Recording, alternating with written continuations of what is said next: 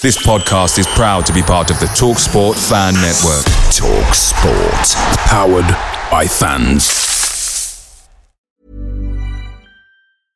Hey, I'm Ryan Reynolds. At Mint Mobile, we like to do the opposite of what Big Wireless does. They charge you a lot, we charge you a little. So naturally, when they announced they'd be raising their prices due to inflation, we decided to deflate our prices due to not hating you. That's right. We're cutting the price of Mint Unlimited from $30 a month to just $15 a month. Give it a try at mintmobile.com slash switch. $45 upfront for three months plus taxes and fees. Promote for new customers for limited time. Unlimited more than 40 gigabytes per month. Slows. Full terms at mintmobile.com.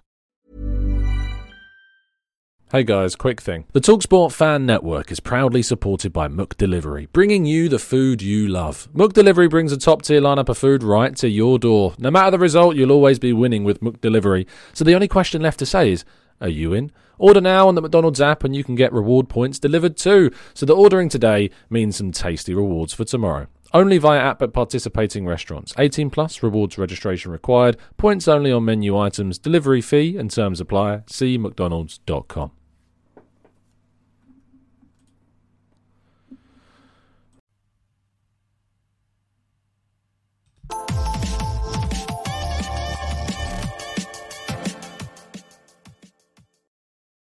Hello and welcome to the Gooner Talk. Back again with you guys for another episode of our TGT podcast. What has been our weekly series, although we've been on a little bit of a hiatus of this podcast for a while, but it is coming back with quite a bang uh, as we return to tradition of doing our mega members transfer deadline day show. If you remember back in I think it was the summer on deadline day. We definitely did one. We definitely did one on January of 2021, uh, where we get as many members on one show as feasibly possible. It's a big technical challenge, um, but we try to achieve it. We're very close as well to hitting 30,000 subs. So if you haven't subbed already, please make sure you hit that subscribe button. Without further ado, though, let's bring in my first round of guests. First of all, it's Jared. How you doing, mate? You good, You Joel? Doing good. Good to see you again.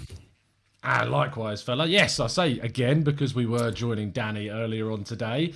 Um, if you aren't already tuned in and watching a Bergkamp Wonderlands, they've been doing transfer shows all day. I mean, Danny doesn't have much better things to do, to be fair. So uh, He's got a good lineup over there. There, it should be a good, good day.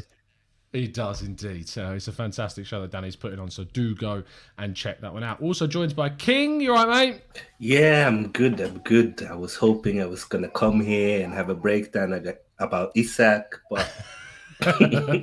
yeah, yeah, full storms, full storms is what that is. Uh, and finally, making up our trio, it's Chris. How do you, mate? You well? Yeah, very well, thank you. Um, interesting day as ever. Mm, yes, well, interesting's a word. It's, uh, I suppose, it's interesting in regards to how little has happened, but uh, yeah, regarding ins, it's going to be inevitable, of course, what we end up talking about. Um, Jared, we start with you. I titled this show with the question that I'm going to ask everybody um, that's going to be coming on the show today: Whose fault is this? Well, it's a tough one in that I'm not still 100% sure who handles the transfer business, whether that's um, Edu or Arteta or sort of those two, you know, in, in partnership. But whoever it is, there's definitely some fault to be laid. Uh, you know, the window's winding down. It doesn't look like anything's going to be done, and it, it's frustrating. You know, if if we were sat tenth at this point, you know, you're not getting relegated. You know, you're not qualifying for Champions League, and you choose to do nothing and just sort of wait till the summer. I don't love that, but it's an understandable position. When you're two points off a fourth with a game in hand, you're right in the thick of a top four fight I just can't understand or find any logic behind the way they've handled this January. If it was Vlahovic or nothing, I, I don't even like that, but I could at least accept that. But when you go Vlahovic is a no, and then get rid of players who you know may be useful when injuries hit or COVID comes through, and Maitland Niles and Chambers, it, it's just extra frustrating because I can't find any logical explanation for for why that would be your your optimum strategy for the month of January. Yeah, fair enough. Uh, King, who who do you blame for the lack of transfers this January? Well, I blame uh, Edu and I blame uh, Arteta because they are the ones who've been told by the club that they are responsible for transfers in and transfers out and signing contract.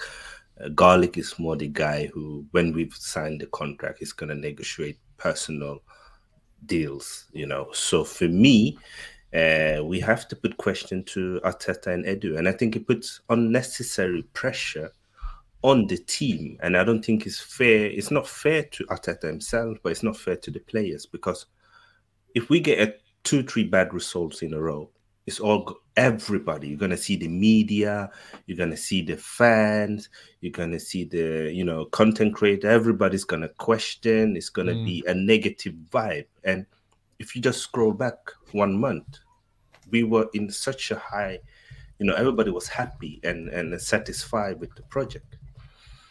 I think there is a.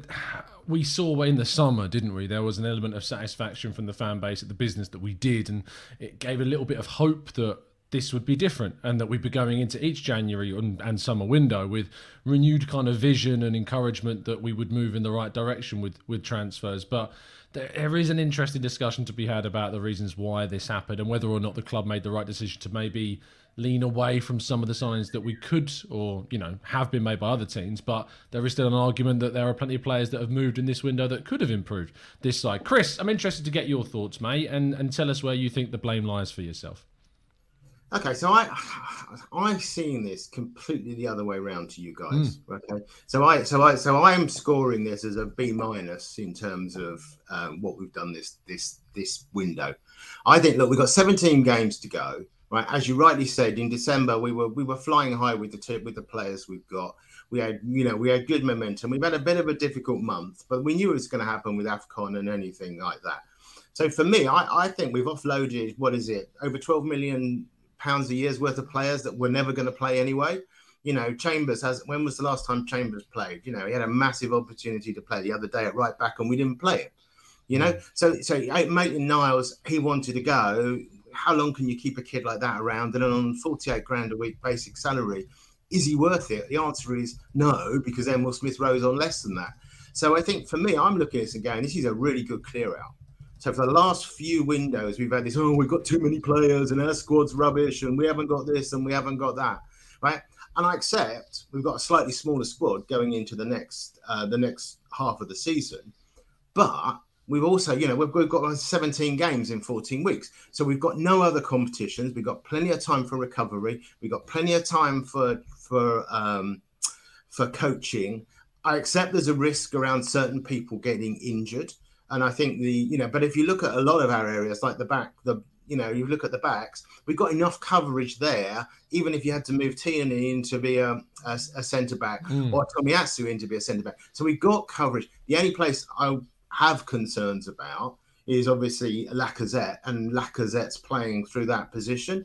Um, but I think you know, unless you can get someone that's going to bring in better quality, and and why on earth would we pay seventy million quid for Isak? That's his price when he's when he's good, right, and when he's proven, not when he's a kid. So for mm. me, hmm. I'm I look at I don't I don't think we've done anything wrong. I think this is the path. This is this is a big clear out.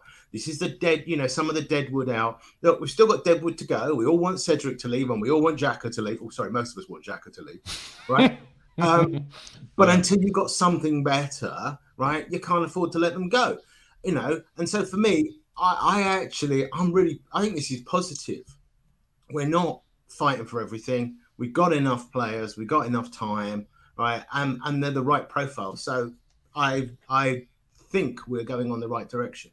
Chris, unsurprisingly, you've completely divided the chat box, which is great. And, you know, I love these types of opinions because they do create discussion. And, Jared, it segues nicely kind of into the next part. And to be honest, Chris now sets up a, a much better question than the one that I was going to ask you. And I want to get you kind of your thoughts on that because Chris does sit on a different side of the fence to a lot of supporters, sees the positives in not rushing or not, you know, jumping the gun on certain transfers, and also the good work that's been done to move out ahead of a lot of surplus players. So, how do you feel about that positive view of what we've done? I don't I don't have a problem with the positive view in that I think January was going to be a month that we looked to move out some of those players. My only concern is squad depth and being, you know, having 20 senior players potentially available. Um, Maitland Niles, I think, was a little bit underused in his time here. Mari and Kolasinac obviously weren't playing at all. But a player like Chambers, two games ago against Liverpool, down to 10 men, he came in and, and played a pretty integral role and, and really added something to the team and put us in a spot where we were still in contention for the second leg that obviously didn't go our way. But I think there's still use in keeping a player like him around, or at least if you're going to move him on, bringing someone in. And I'm not saying bringing in a star player. I didn't want Isak for you know the quoted price either. I think that's well beyond his current value. But it, it's just difficult having injuries hanging over you and the threat of a positive COVID test hanging over you. I mean, what if before this Wolves game, Lacazette and Partey both test positive for COVID? Mm. There's going to be some real outrage that we've done nothing to sort of solidify the team and have a decent backup for either or both of those players when we've had ample time to do so. Uh, King, I know that you've sat in a position where you've said at the start you blame Edu, you blame Arteta. Um, hearing what Chris has had to say on kind of the other side of things, where is it do you think the differences are between where you sit on the transfer window and where Chris is at? Okay, so for me, I look at the long term picture. In the summer, we are going to sign a striker. That's 100%. Hmm. you say that, but who knows, King? Who knows at this stage? Okay, it would make sense then to sign a striker. In the Again, summer. you would you say that. Yeah. so for me, it's like instead of waiting until the summer, why not sign the striker now? He can help us push for top four. Then he will have a full summer where he can uh, you know, have a preseason, get to know the team better, and then continue to kick on. Uh, because we're going to need a striker. Uh, we know that uh, Eddie Nketiah and Lacazette are to 99% leaving. We know the situation with Aubameyang. I don't think there's ever going to be a solution between him and the manager. So get the striker in now.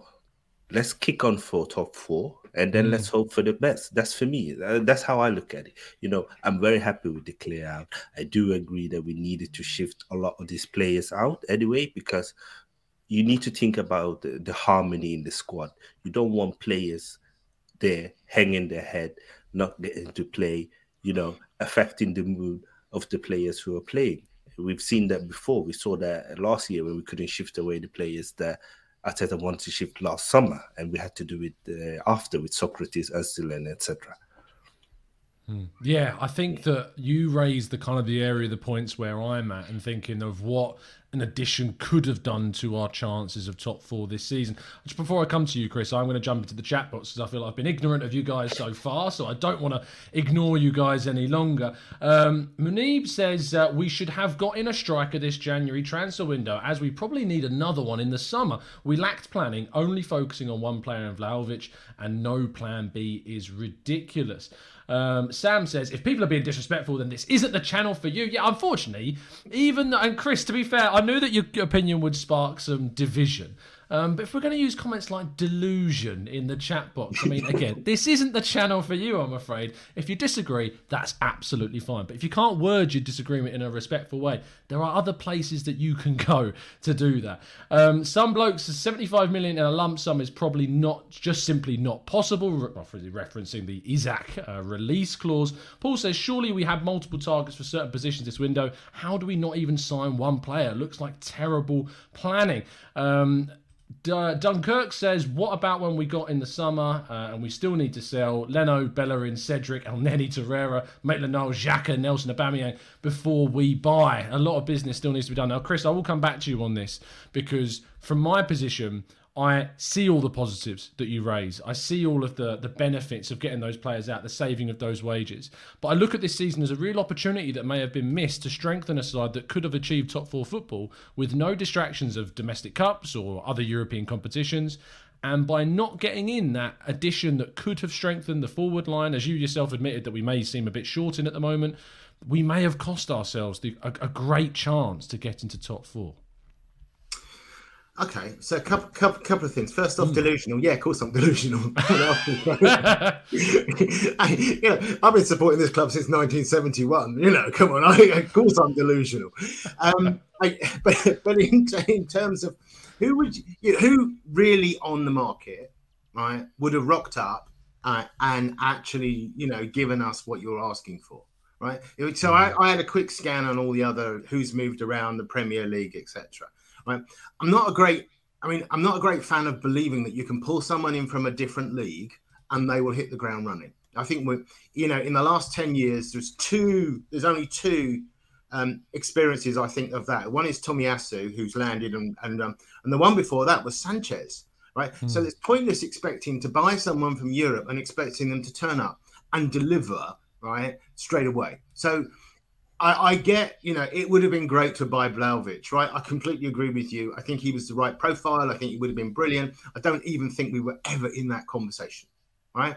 We were mm. never talking to the agent. We were never talking to the player, you know, and and and and you know, the kid wants to go down his own road, and, and you sort of got to let him do that, right? So I don't so I don't think it's a case of that I don't wouldn't wanted to have brought people in. I'm mm. just looking at people coming in and I'm going, well, you know, what you know, apart from Guimaraes to Newcastle, the rest of them, do I really want them?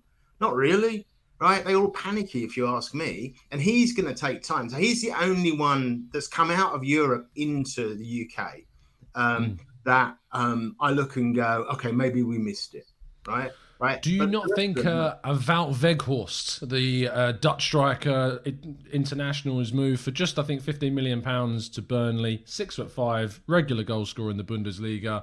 Do you think maybe he would have been as a, just a reinforcement to to Lacazette and a different style of characteristics in a forward? Could he not have offered maybe something? I only literally playing devil's advocate, of course. Yeah, yeah. No, no. I, I look, look, he could, right? I mean, the answer, the answer is, you know, he, you know, he could do an Andy Carroll-esque type activity, yeah. You know, Yeah. because that's because that's what you're saying, right? Does that fit the team? Does that fit the way we want to play?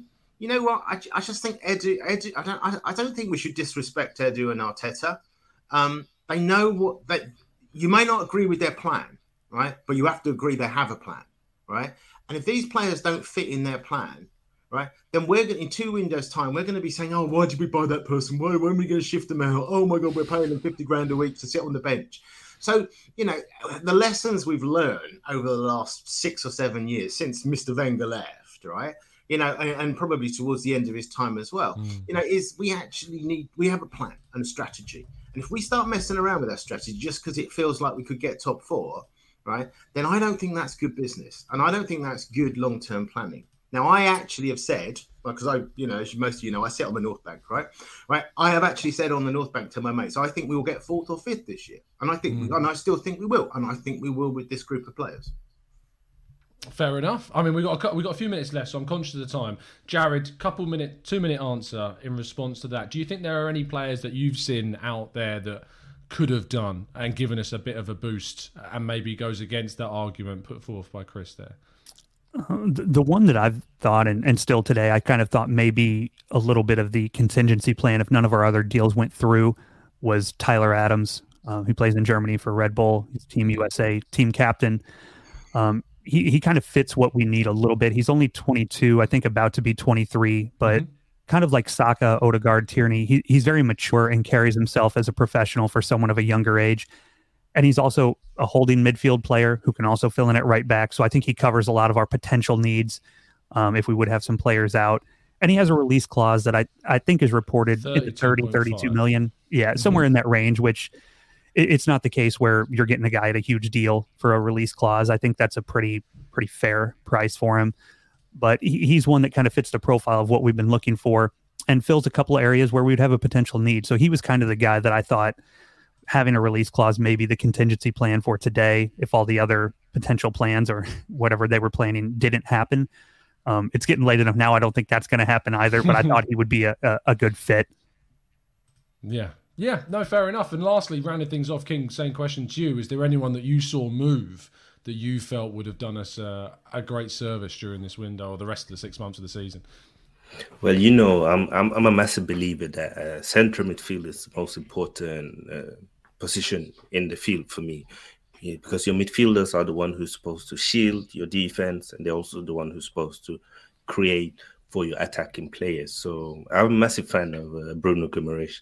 Uh, I really wanted to see him at Arsenal. I do think that for his quality and the price, it would have been worth the risk. And I also think that, you know, we've seen players come to Arsenal, especially in January and kick it. We've seen Aubameyang himself, he did it.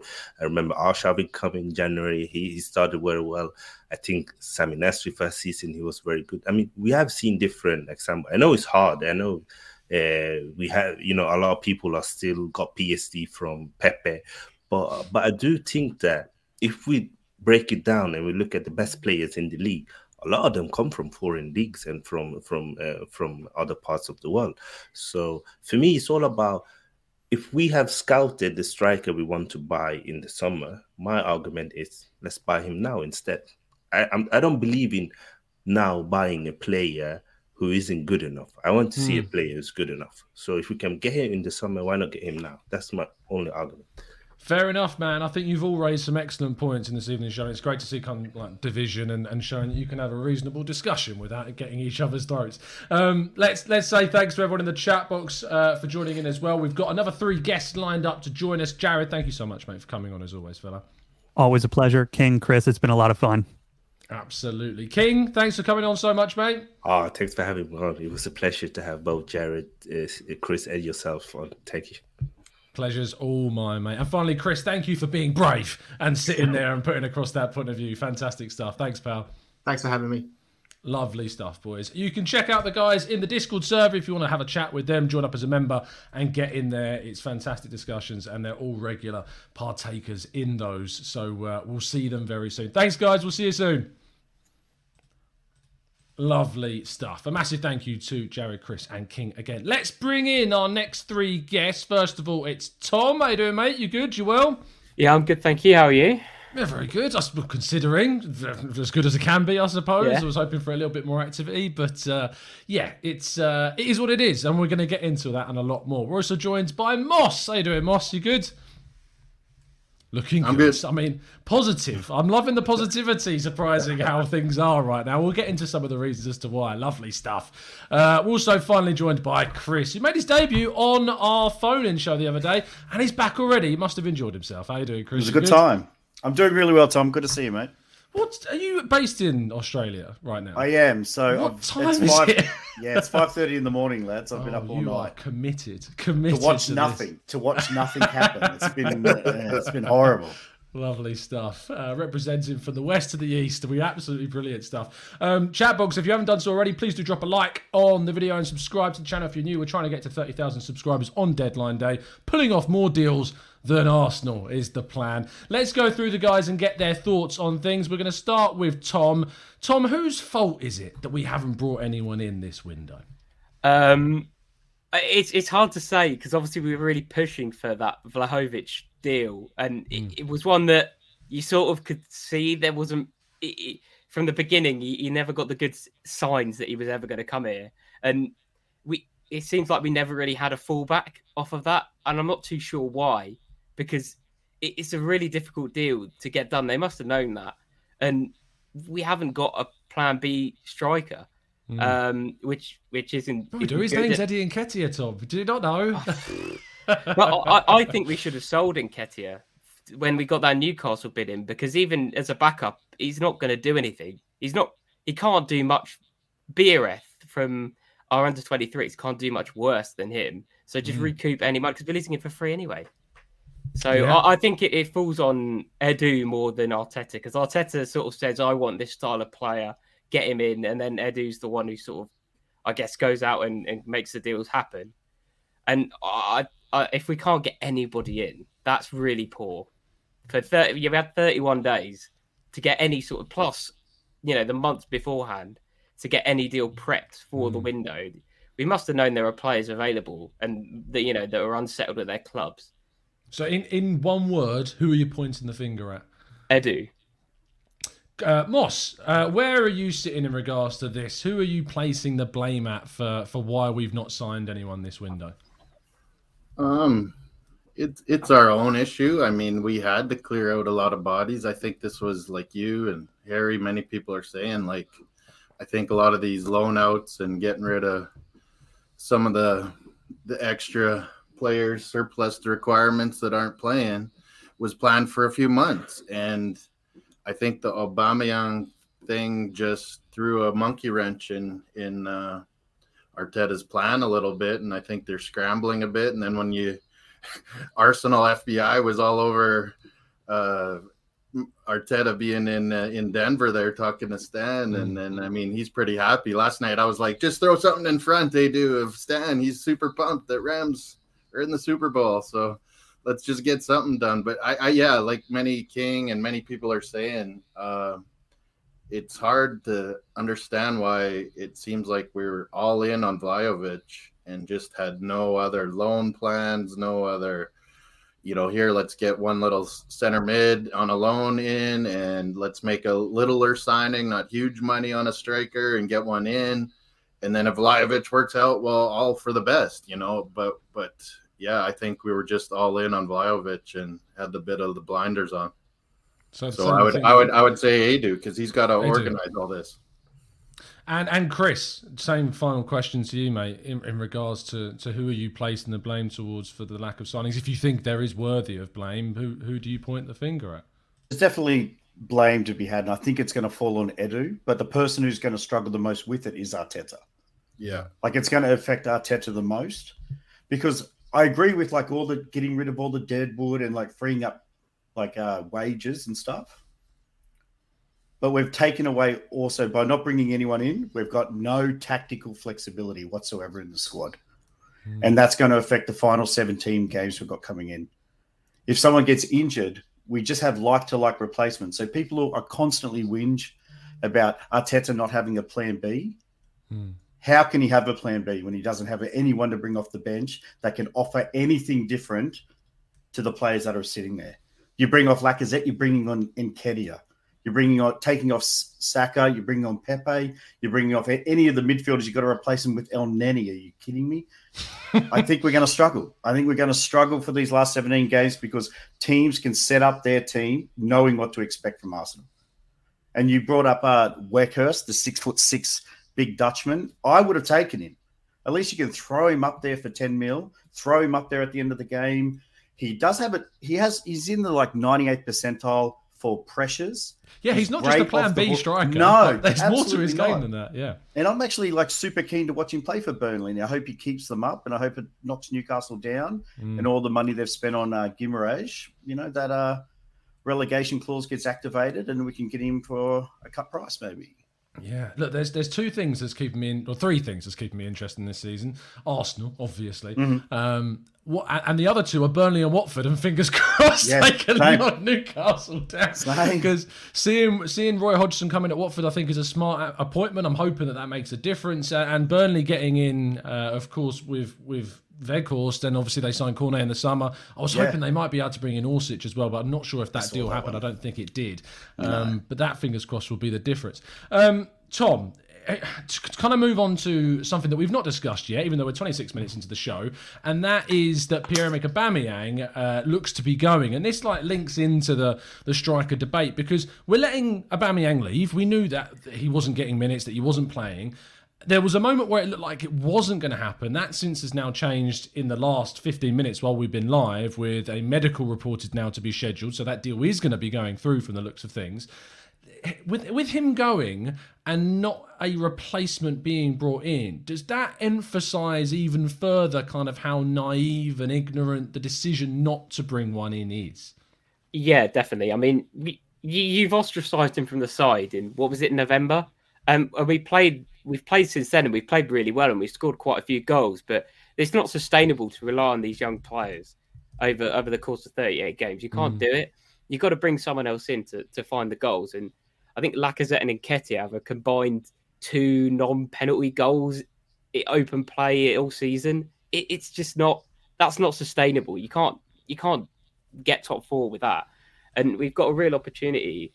I had a real opportunity to to push forward and and and create a gap between us and, and Spurs and United because next season United will not be in the same position they are now, no chance. And Tottenham will be a lot better if Conte, you know, Conte seems to have got a few good few players in, in January in the last mm. last day, so they're they're they're going to improve. We can't we can't sit still because if we sit still, it's going backwards. Um, yeah, absolutely. We've got a really good young team.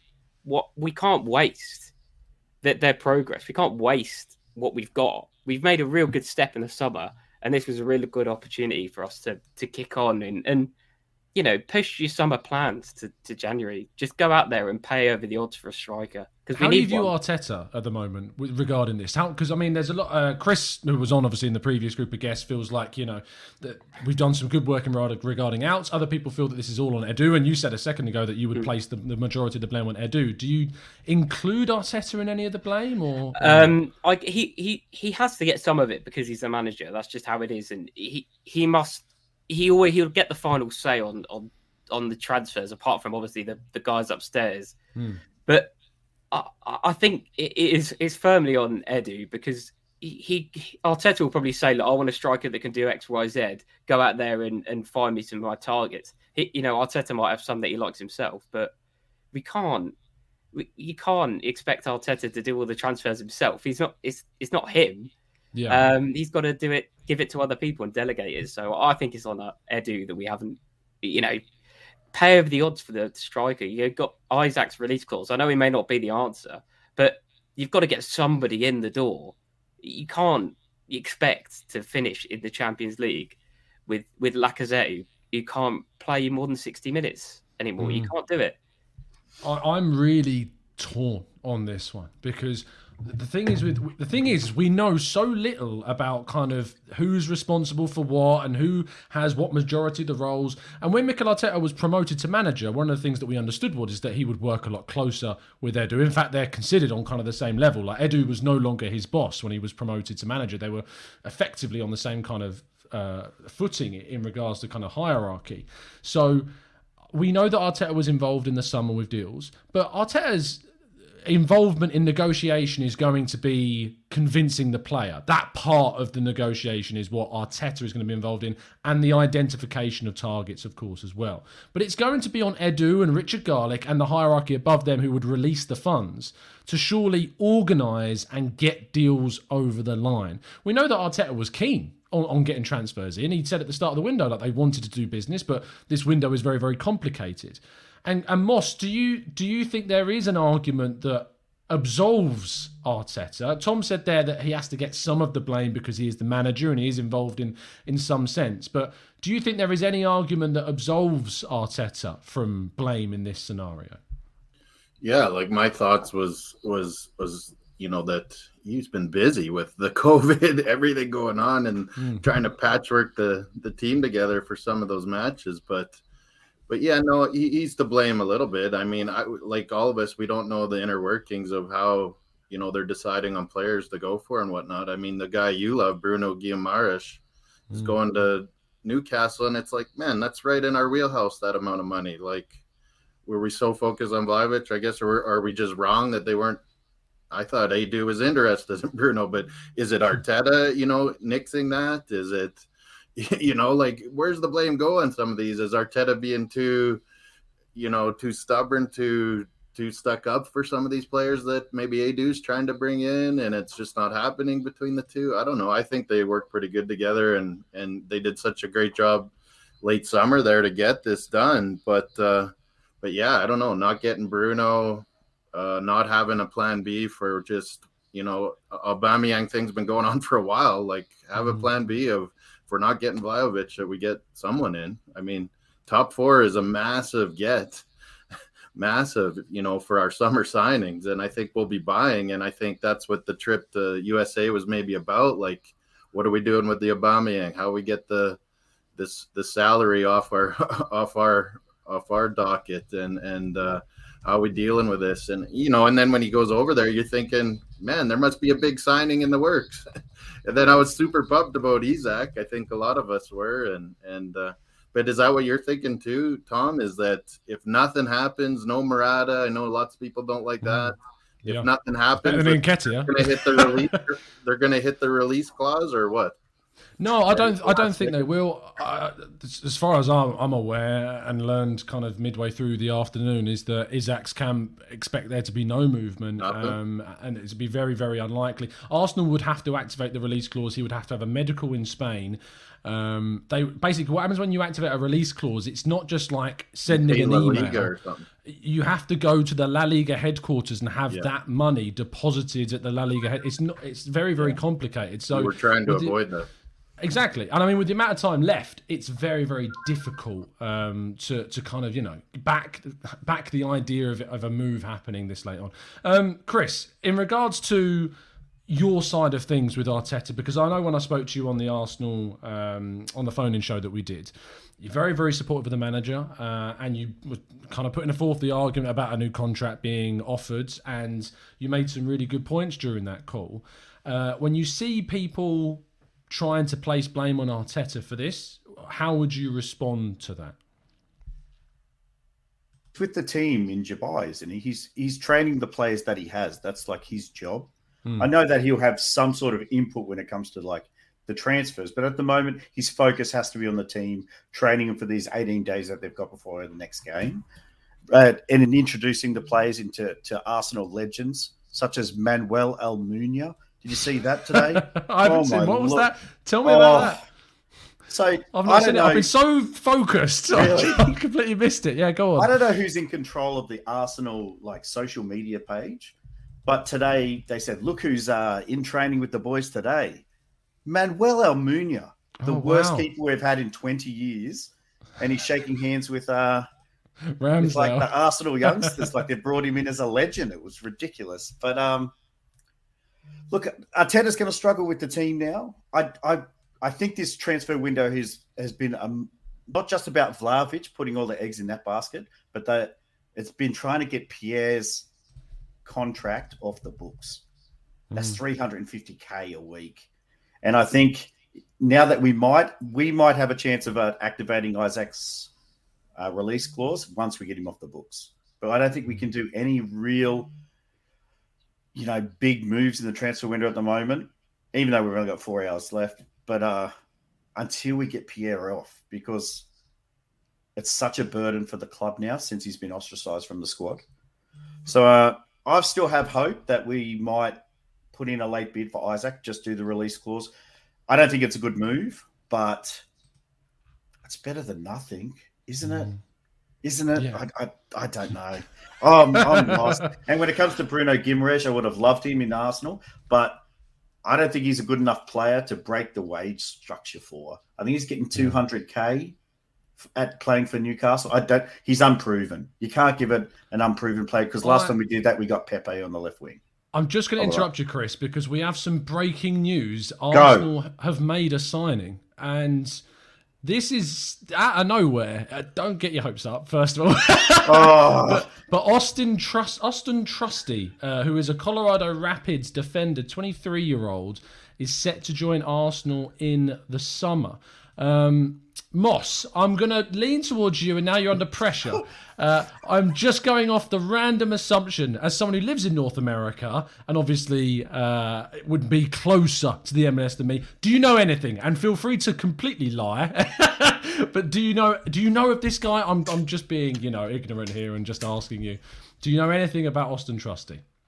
the just tiny bit a defender and uh yeah he i don't even remember him playing much and i watch a lot of mls Hmm. and uh i was saying that too that if if Kroenke owns colorado and we're desperate for mids like i was like saying january 1 there's a canadian mark anthony anthony uh Kaye on on colorado who could have done a job for us better than kids and and some people and he played yesterday versus us he didn't play the greatest but yeah i don't know too much about austin trusty but uh uh, I was Mm. thinking, well, yeah, with with Kroenke's connection, we can we can uh, easily bring players from Colorado. I think even after the transfer deadline, can't can we not?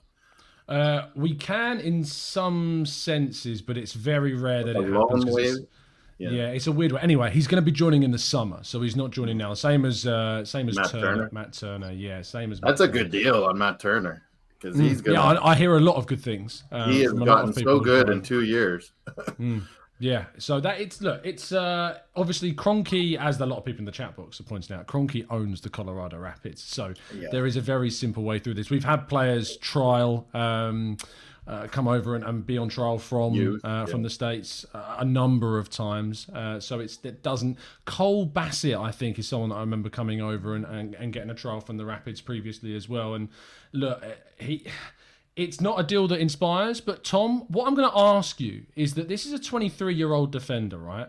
We've got a certain 20 year old centre, and he's a centre back for just that kind of. So you can see where I'm probably going with this. William Saliba returns in the summer, and this is a centre back signing of a 23 year old. Yes, it's depth. Yes, I understand that you know it's it's done with the idea of him being competition, and Mari will probably leave, and um, we know that we've got rid of Callum Chambers as well. But we've got Omar Rekik coming through, and Rob Holding at the moment is still here. Do you think this has any bearing on William Saliba's future? Um, it could do. I mean, it, to me, that sort of more says that Holding's off in the summer than anything towards Saliba because you'd rather keep. I, I, I've only heard that Saliba is happy to to come back and that Arsenal really want to get him back in and integrate with the side. Uh, it, it, would seem really stupid to to, to throw him away.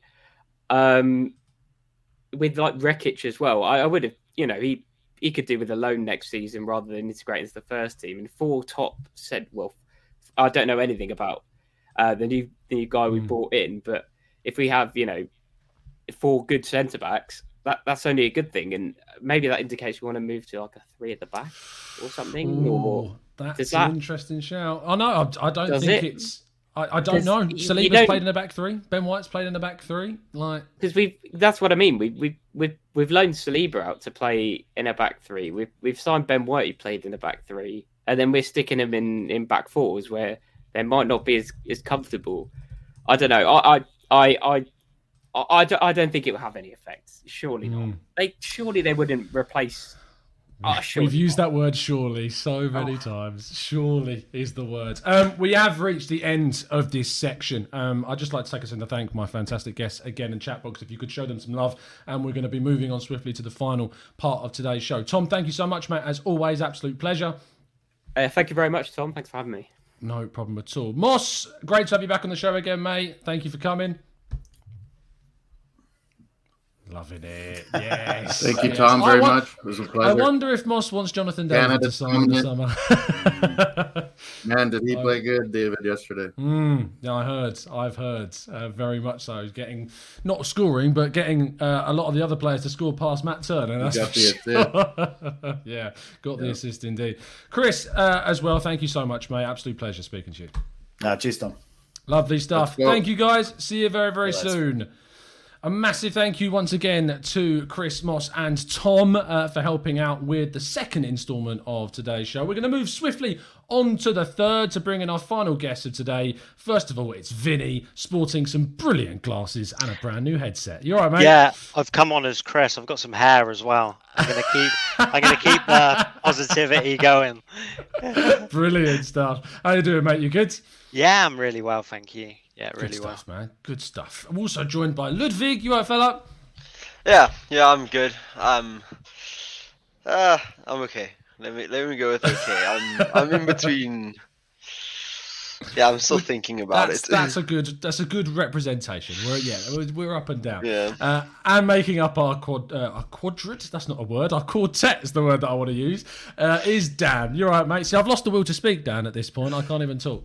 it's all right. No, I'm good, thank you. I've just seen Sky have also announced that Aubameyang's gone on a free, pretty much. So. Okay. Okay. So. Uh, I love that both you and Vinny were just like directing me in the chat. Look at this tweet. Look at yeah. that. I'm, I'm, trying to run a show and I'm going on Twitter and stuff, trying to work stuff out. Well, we've, we've no, signed someone, it. we've sold someone during this, so it's we it's have. We have. I suppose let's. That's a good place to start. I, I, will ask you kind of where you place blame on this window in just a second, but I, we have signed someone, so it would be a miss if we didn't uh, get your thoughts. Vinny. Uh, Austin Trusty is his name. 23 year old Colorado Rapids, Stan Kroenke owned side centre back. How do you feel about this mega acquisition? well, I, I, I, I, see him. He's, he's either going to come in and replace Holding for next year for when Saliba comes into the squad and he's going to be the understudy player who sits below them, or similar to what uh, I think it was Tom was saying in the last one, I, I, my name, I get my names mixed up. He was in the top right hand corner replacing me. Um, in in the yeah, last, Tom, yeah, yeah, Tom, it was Tom, yeah. In, in in the last one was saying that we might go to a back five, and then you've got a junior centre back who can potentially come into the role if, if if we need it and we we have sufficient injuries. but it's I don't know anything about him, so it's hard to judge. Hmm. But it's good to see we're bringing in someone in for the future. Yeah, that's a nice positive spin on it, mate. To be fair, uh, Ludwig, are you excited beyond measure uh, about our new acquisition? I, th- I think he's going to be the player that turns our season around for next season. I think he's going to be the key What a great way in the centre back position. No, I, I don't know the guy at all, so I can't really have a. I think it's just someone for the future, just someone for a little bit of depth. Uh, I don't think he'll do anything for the place of William Saliba. I think Saliba will just come back. I don't think we'll move to a back five. I don't. I think we're doing good with a back four. I think it's just something for the future. Just I think Holding is gonna go. I think it's about time get just a bit extra money from him to hopefully strengthen our squad in the summer. And lastly, Dan, just some quick thoughts on uh, on Trusty. Um, are you well, trusting the process? I am. I am. Um, Arsenal have actually announced um, the signing, and with that, they said that his aim is to go on back on loan next season as well. Oh wow! Okay, So so, not- we- we're signing a player and we're not keeping it. and he's already 23. By the time he'll actually finish that loan, he might be 25. So I, I'm a bit confused with the signing. Although I don't know anything about him, so yeah, I'd love Yeah. a tactical breakdown tomorrow morning. But Yeah. Oh, you're, you're demanding it pretty quick. I'll tell you, tomorrow is not going to happen, but uh, I will endeavour to get any info on him, of course. Um, yeah, just having a quick look at Arsenal's announcement of the player. Um, USA under 20 international. How could it be under 20 international? Oh, I suppose he used to play in the under 20. I was thinking he can't be now. He's 23. Uh, will stay with the Colorado Rapids until the, at least the end of the Premier League season in May. The intention then is to loan him in Europe uh, for the 2022-23 season to further progress his development. Now, obviously, whilst the MLS is a league that is always improving and getting better, the development of the young players over there is, is always getting better, and we're seeing plenty of them move. Perhaps the club is looking at this saying he's not quite ready yet, and we want to you know give him that next step. But they have identified him clearly through their scouting and metrics and analysis to, to be someone that's going to help us in the future. Anyway, that probably answers the question about Saliba as well. It won't affect him and in the summer, so that's a, a nice controversy that we don't have to worry about. Um, Vinny, uh, let's get back to kind of the, the main uh, bulk of the questioning. Who's at fault for Arsenal not signing anyone this window? Just quickly on the, the centre back, but Hmm. being 23 is still quite young for a centre back. It's a position which you grow it with maturity and you become better when you hit the ages of 25, 26, because it's a position about reading the game and it's, it's one where you need to be physically at your strongest as well. So I think it's a position you have to come in your prime. But in terms of who to blame, I'm I'm still optimistic that we're going to sign a striker before the end of the window now that Aubameyang um, is going off to Barcelona, and I and I think it was. Oh, just another bit of breaking news. Uh, apparently, uh, I just want to make sure this is right uh, and that someone's not made a tweet that's not real. Just want to check this. Sorry, guys. No, Charles Watts reports I'm told Aubameyang will join Barcelona on a free transfer, not a loan. This will be a permanent move. So, I mean, you were talking about Aubameyang there, so it was timed quite nicely, Vinny.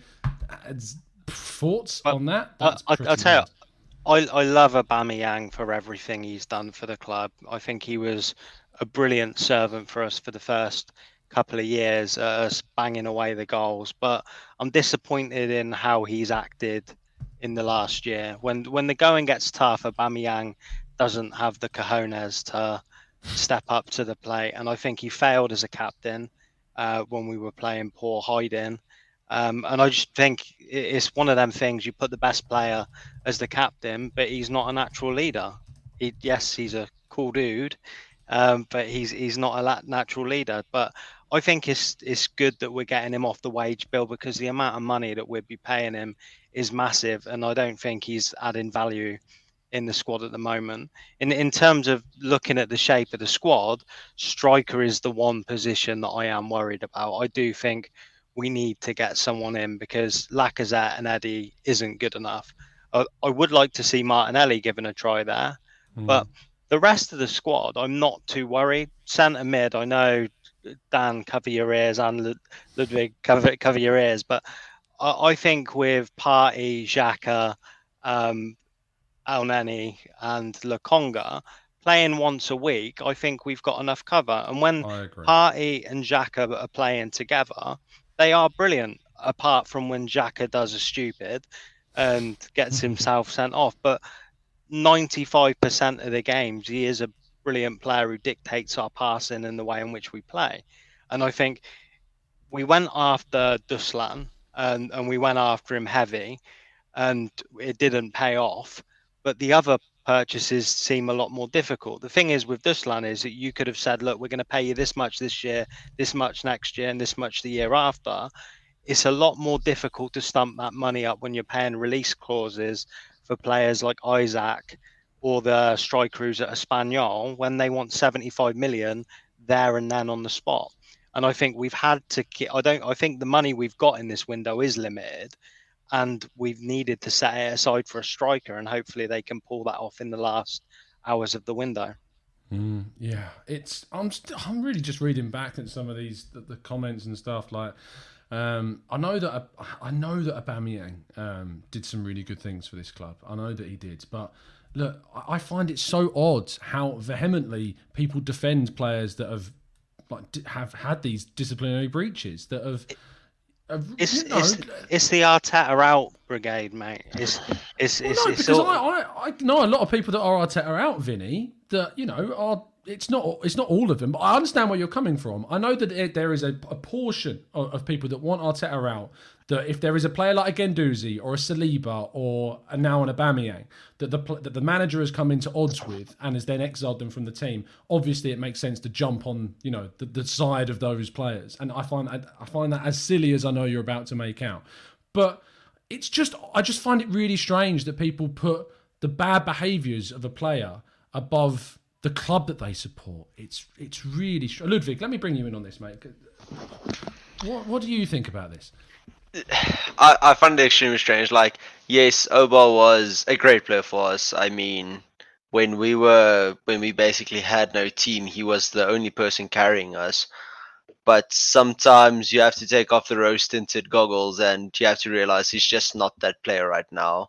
Whether it is because of Arteta, whether it is because of personal reasons, whether he's just got the payout and now he doesn't care anymore. I don't know, but eventually we just have to decide. Look, I wasn't extremely happy when we signed him on the new contract. I didn't think it was a great idea because it's a lot of money for an aging player, and it usually doesn't work out for Arsenal. So I don't know. Um, I love Oba, but sometimes we just have to accept that the best is over and Mm. it's time to move on. Like even letting me letting him go in a free is a bit. It feels bad because he was one of our best players and he still has what a year and a half on his contract and it's a big contract. So just letting him go feels strange, but I I feel it's worth it, and I I think we have to wait to see what's gonna happen in the summer. I mean, we can Arteta and Edu they didn't miss the previous summer window, and the players they did not sign turned out to be. Well, it's good that we didn't sign him. Like Emerson is not working out well. Hmm. Maybe they saw something in Guimaraes that they did not like, or maybe I don't know. Maybe they have a bigger plan for the summer. If summer comes around and it doesn't look like they have a plan, then I think then then I can start saying, yes, this was extremely bad for us. But if they have a plan and works out well in the summer, then maybe there's hope. If they if they bring in a Tielemans, if they bring in a two strikers, if they get them on a good price, then yeah, then I'll be happy. But if they don't do that in the summer, if it's the same thing in the summer, then Hmm. yeah. Because the thing Uh, also for Isak is, do we want the second choice? Do we want our second choice for seventy mil? And Well, then it turns out to be now, this. isn't he? Because we lost the Yeah, first, yeah, yeah. yeah, but that makes him our second choice. But Well, now he's the first though, because Yeah. because our original first one's gone. So you'd say if, if he's the number one choice, which we're led to believe by a number of reports that suggest that Arsenal love Isak as much as they love Vlahovic. I'm not 100% on board with that idea. I'm not sure they are as sold on Isak as they were Vlahovic. Otherwise, Yeah, I don't you would believe go that activate either. the release clause. I think they've got multiple targets and they're just a little bit cautious about paying over the odds now when they can get a better idea of the lay of the land for other options in that position in the summer. It just for me is a shame that we didn't go out and bring in that second striker. That to be honest, I think most of us can recognise we so clearly need that second Yeah. option. Yeah, no, I agree. I agree with that. But like, the other thing is also we bring in Isak for 75 mil, and then suddenly he turns out I love Pepe, but his career hasn't been the most successful at Arsenal. And if it Mm. turns out to be the same thing, the fans are just going to bandwagon on him again. So the fans will never be happy unless everything goes perfect. Everything goes perfect. So yeah, it's a difficult. It's difficult. It's difficult indeed. Dan, um, Edu has just managed to get uh, three hundred and fifty thousand pounds per week off the wage bill.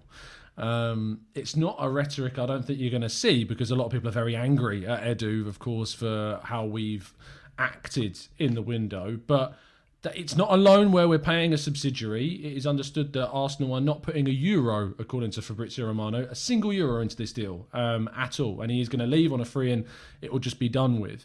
Is that worthy of, of praise? Is that, you know, is Edu getting credit for this? And, and if so, how much does that, I don't want to use the word justify what's missing, but, you know, how far does this go to saying, you know, fair play to the guy for doing that? I think he should get credit for this because we saw Ozil sit there for ages, kind of just running down his contract. We've kind of seen the same with Aubameyang the last few months. So to get him off this January, like in the first window that comes around when, yeah, he's in this kind of situation where he's missed late to training, late to games, late to North London derby. To get him off straight away, I think Edu does deserve a lot of praise. Um, to take 350k a week, it, the amount of money that we're saving, surely you think with this money we might be able to do something with it. And this is where I think actually, um, I think they have a first choice, and maybe it was Vlahovic, but it seemed like he really wanted to go to Juve. Maybe we've got a second choice, so who's now our first choice, who we can't get right now.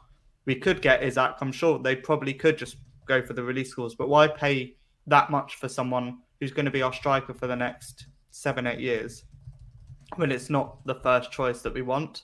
So I feel like maybe wait till the summer so we know really exactly what we want. Do it then. Um, and I think we've got a good enough team, to be honest, to get top four anyway. Uh, James Benge, just to confirm, Arsenal sources indicate this is not reflected of any breakthrough on potential incomings. They are willing to let Aubameyang go without replacing him. So if you were encouraged that this may lead to a possible late turnaround, sorry, that's I- not going to happen. I think Lacazette is good enough because we, we saw in December. Is he, Dan? Is he really good enough? I think we, we saw in before Ja- our January was dreadful, but in December and November, I thought Lacazette was really good. And when we had that Xhaka and Partey pivot, all the goals were coming from Odegaard, Saka, Smith Rowe, Martinelli chipped in. All the goals were coming there, and Lacazette was doing really well. We saw him tracking back, and we were actually playing brilliant attacking football.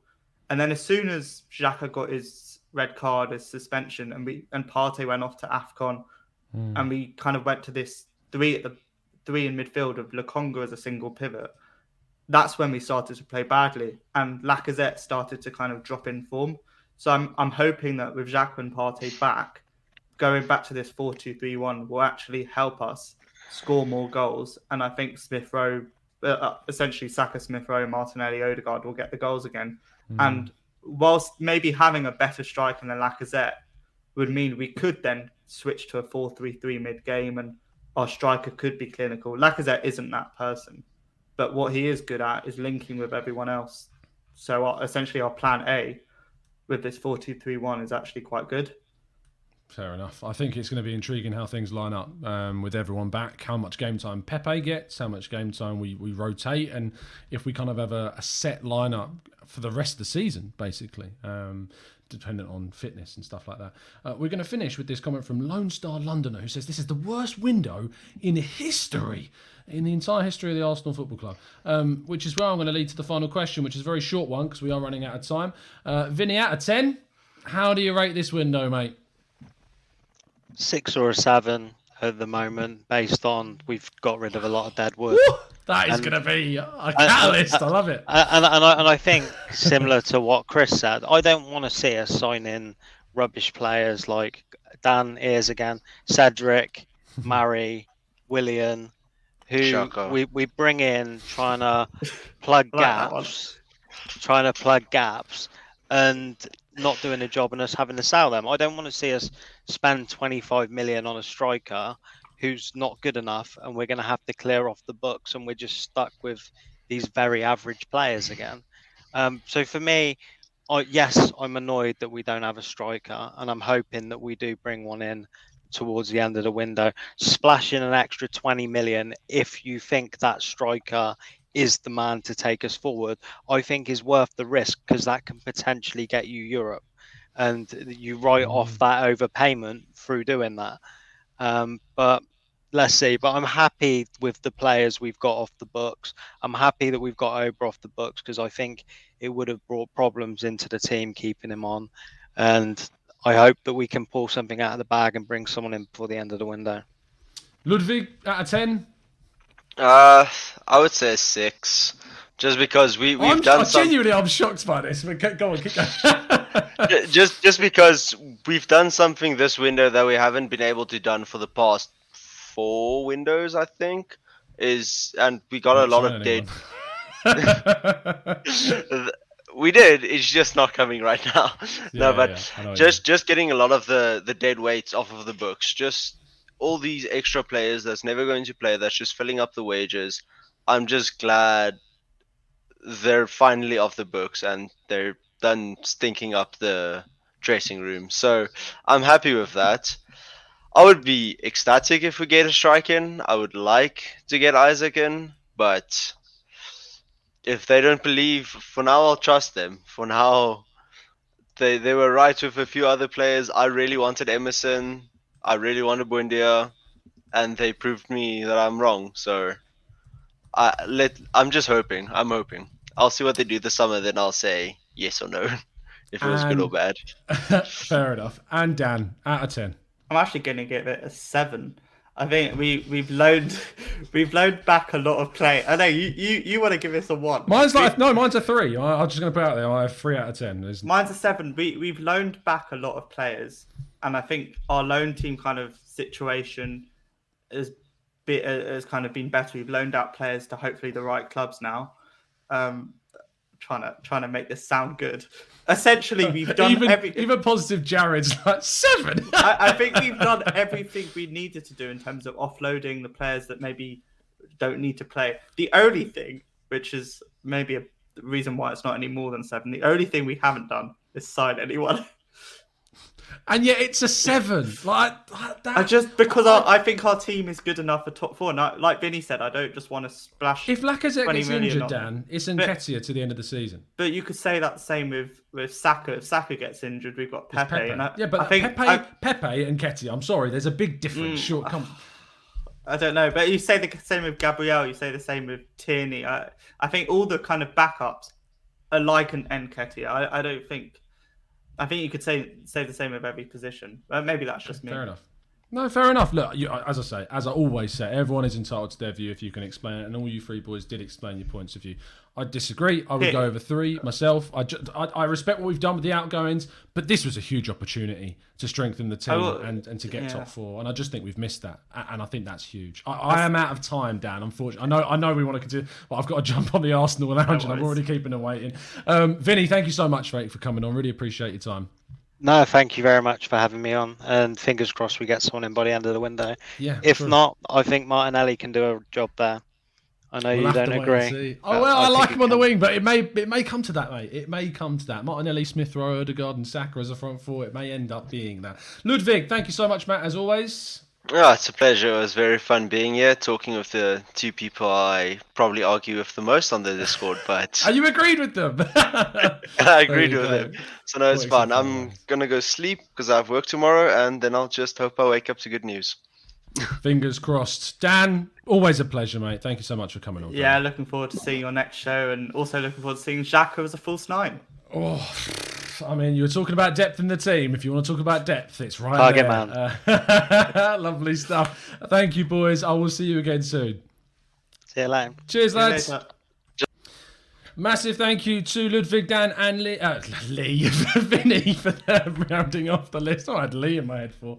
Um, I'm going to now go and jump onto the Arsenal Lounge. So do come and join us over there. I'll tell you what, TGT gang, I need your support on the Arsenal Lounge. People go in in the chat box on me, so I could really do with the TGT heroes in the chat box over on the Arsenal Lounge. It'll be live on Mo Hader's channel as well. So do come and join us.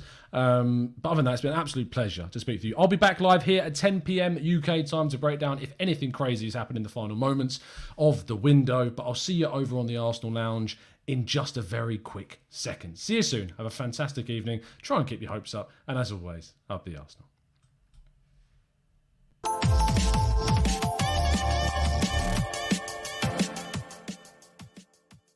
It's the 90 plus minute. All your mates around, and you've got a McNuggets share box ready to go, and you know a late winner's coming. Your mate's already got booked for a double dipping, and you steal the last nugget, snatching all three points. Perfection. Order now on the McDonald's app for your McDelivery. You in? At participating restaurants 18 plus, serving times, delivery fee and terms apply. See McDonald's.com. Hi, this is Craig Robinson from Ways to Win, and support for this podcast comes from Invesco QQQ, the official ETF of the NCAA. Invesco QQQ is proud to sponsor this episode, and even prouder to provide access to innovation for the last 25 years. Basketball has had innovations over the years too. We're seeing the game played in new ways every day. Learn more at Invesco.com slash QQQ. Let's rethink possibility. Invesco Distributors, Inc. This podcast is proud to be part of the TalkSport Fan Network. Talk Sport. Powered by fans.